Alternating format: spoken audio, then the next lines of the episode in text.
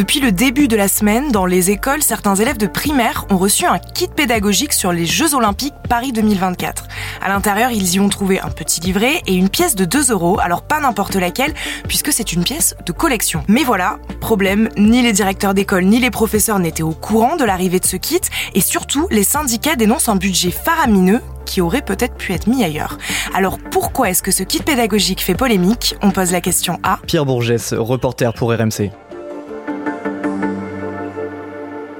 En fait, depuis le début de la semaine, certains directeurs d'école reçoivent euh, des colis avec dedans un kit pédagogique et dans ce kit pédagogique, il y a un livret euh, qui sensibilise les enfants aux Jeux Olympiques. Alors dans ce livret, euh, de ce côté-là, il y a des mots croisés, des jeux pour apprendre les événements historiques, donc les Jeux Olympiques de manière assez ludique. Et de l'autre côté, il y a aussi un édito du président de la République et un texte de Gabriel Attal, le Premier ministre, et aussi un autre autre texte d'Amélie Oudéa-Castera, la ministre des Jeux Olympiques.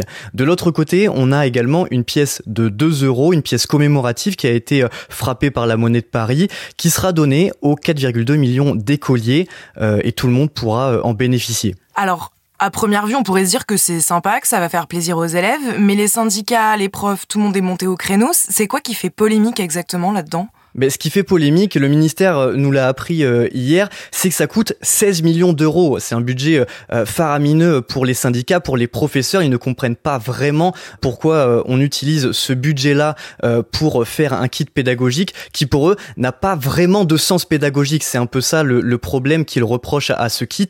Surtout qu'on demande en fait à ces professeurs, et ils ont cette impression-là, de se serrer la ceinture. Hein. C'est-à-dire que pour eux, la rémunération, leur rémunération pas vraiment à la hauteur de ce qu'ils demandent, de ce qu'ils attendent. Et puis, euh, ils n'ont pas assez d'effectifs, c'est ce qu'ils reprochent. Alors, ils ne comprennent pas qu'on leur propose ce kit qui a coûté 16 millions d'euros. Et surtout, dans ce livret, il y a aussi euh, des éditos du président de la République, je le disais, euh, un texte de Gabriel Attal, d'Amélie Oudéa-Castera. Et ça, les professeurs, pareil, ça grince un peu des dents parce que ils ont l'impression, en fait, des, des agences de communication et de porter un peu la parole du gouvernement. Et ça, pour eux, ça ne passe vraiment pas. Une dernière chose, c'est qu'il y a cette pièce de 2 euros. Et pour les professeurs, euh, ils se rendent compte que dans leur classe, eh bien, une pièce de 2 euros, ça n'a pas du tout la même valeur. D'un côté, euh, il y a euh, les élèves qui pourront la garder en tant que vraie pièce de collection. De l'autre côté, eh bien, il y a les familles qui vont récupérer cette pièce de 2 euros parce qu'une pièce de 2 euros, ça peut servir, m'expliquait une professeure, pour aller acheter la baguette de pain le soir, le goûter l'après-midi parce que 2 euros, c'est 2 euros. Et du coup, est-ce que le gouvernement a répondu de son côté à cette polémique? Eh bien, le gouvernement a pas vraiment répondu, en tout cas il n'a pas répondu à la grogne des professeurs.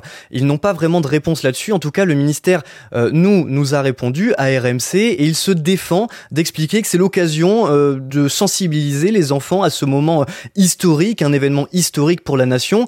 Et puis ils le disent aussi, je cite, les élèves posséderont un héritage de ce moment essentiel et historique pour notre nation avec cette pièce de 2 euros.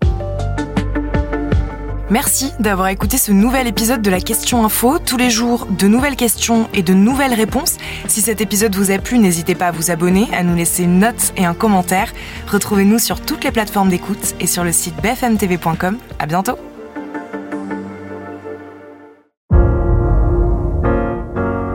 Vous avez aimé écouter la Question Info? Alors découvrez le titre à la une, le nouveau podcast quotidien de BFM TV. Les grands récits de l'actualité, des témoignages intimes, c'est tous les soirs sur vos plateformes préférées. À bientôt!